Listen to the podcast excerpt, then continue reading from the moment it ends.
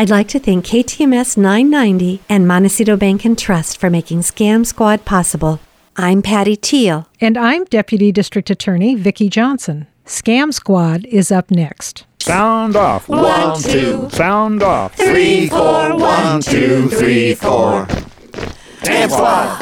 Welcome to another episode of Scam Squad. I'm here with Deputy District Attorney Vicki Johnson, who's here to tell us about the latest scam making their way through the good citizens of Santa Barbara, and hopefully she'll forewarn us what to look out for. Hi, Vicki.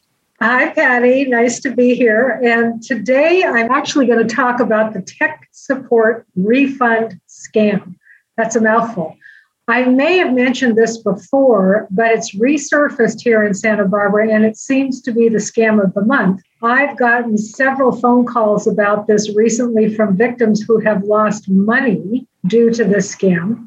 So I thought I needed to revisit it. Oh, that's really a good idea, Vicki. Some of us, including myself, may have forgotten how this scam works. Yes, and to be perfectly honest, I didn't quite understand how it worked either from the scammer's end, but now I think I do. I've done a little more research on this, it usually starts with a phone call, although I'm guessing it could also start with a text. And the caller says something like, Hello, this is Sam Smith. I'm calling from Microsoft Refund Department. You paid for your computer technical support a few months ago, and we're calling to refund you $400 since the company has been ordered to close down. So please call us on our toll free number. And of course, there's a number there. Well, I can understand how that would get your attention. $400 is a good chunk of change. So, what goes wrong? Well, if you answer that call or call the number they give you, you're told that you're eligible for the $400 refund, but the technician needs to have remote access into your computer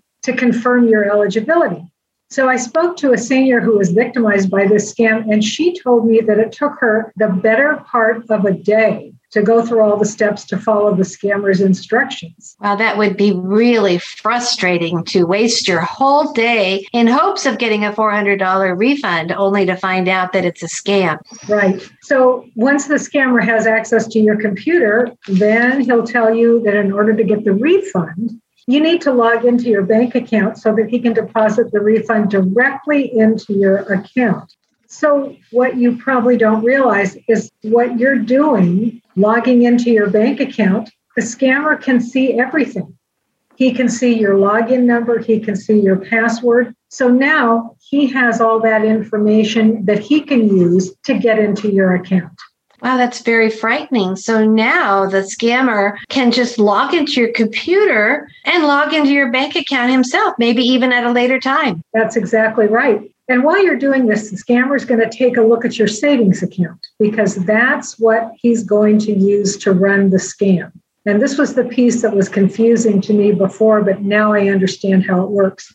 So let's say that you have $4,000 in your bank account, in your savings account he'll darken the screen so you can't see what's going on. And he will take that $4,000 from your savings account and move it into your checking account.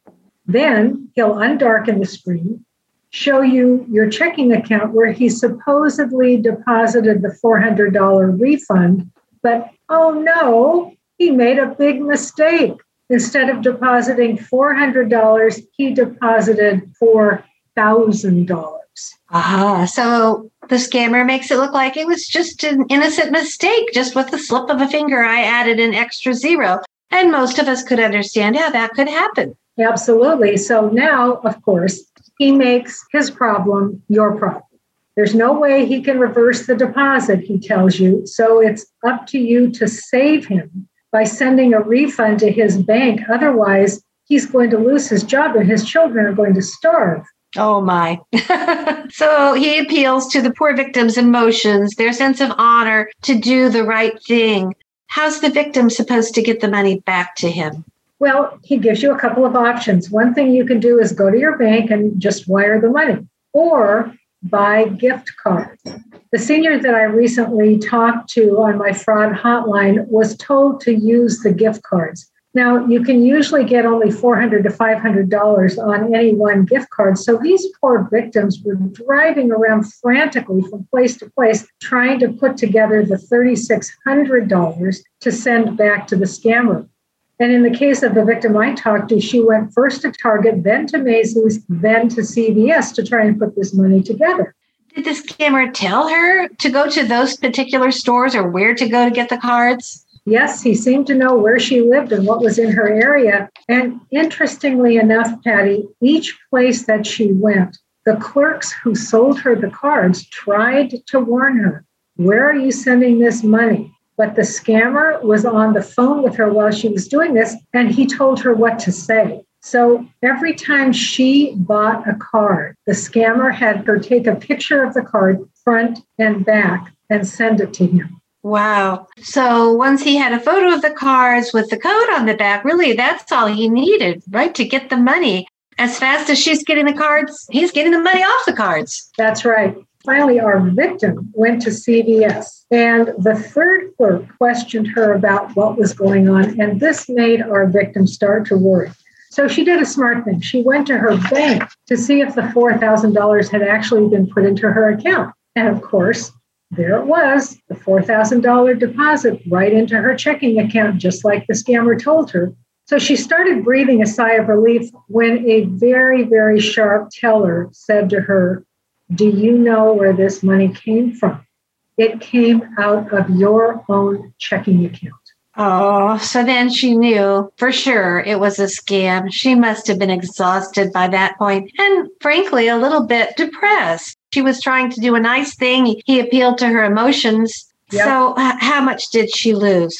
Well, she sent the $400 information on one gift card and $500 on another gift card, so $900 altogether. But her nightmare didn't end there. Now the scammer had access to her bank accounts and he had also gotten access to her Visa credit card. Wow. So then she had to go through all the work of shutting down her bank accounts. And that is a pain because sometimes you forget what comes through automatically as payments. You have to get back to them, canceling her Visa card, plus putting fraud alert on her account. It turned out to be quite a nightmare. It did indeed. And I think the psychological damage and the physical exhaustion was almost as bad for her as the actual monetary loss. Yeah. What did you tell her to do, Vicki? Well, thankfully, her bank had given her all the information of what to do to keep her account safe and her credit card safe. I told her to report the fraud to the FBI at ic3.gov and to the Federal Trade Commission at ftc.gov. So, more work for her to do, but important work fortunately, she had a friend with her when she called me, and that friend was able to do this part of it for her. Yeah. You know, I'm reminded, Vicki, sometimes it gets very frustrating with all the security that's set up. You know, you try to log into your account and they have to send you a text and send you a code, and then you have to put that in. But I think these types of authentication checks are actually really important and could save us. Absolutely. You know, the more security walls we have between us and the scammers these days, it's really a good thing. Mm-hmm. Well, thank you for that story. I feel badly that she fell for that, but I can certainly understand how these scammers are very, very savvy. Would you remind everyone of your fraud hotline number?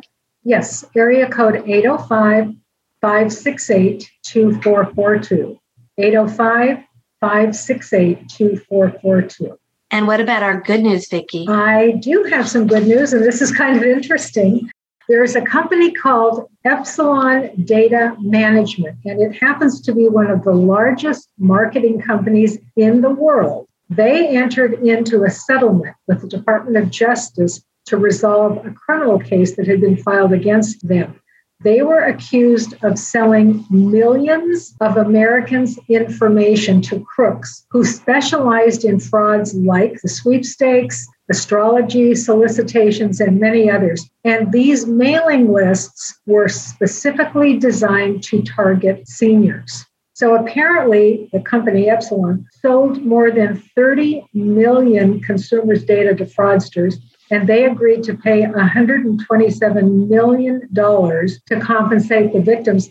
So this settlement puts these marketing companies on notice that they have to be careful who they sell their list to. And I have a quote from the Deputy Chief Postal Inspector of the U.S. Postal Inspection Service, who investigated this particular case. And here's what he said Firms that amass big data assume a big responsibility to ensure this data is not used by malicious actors.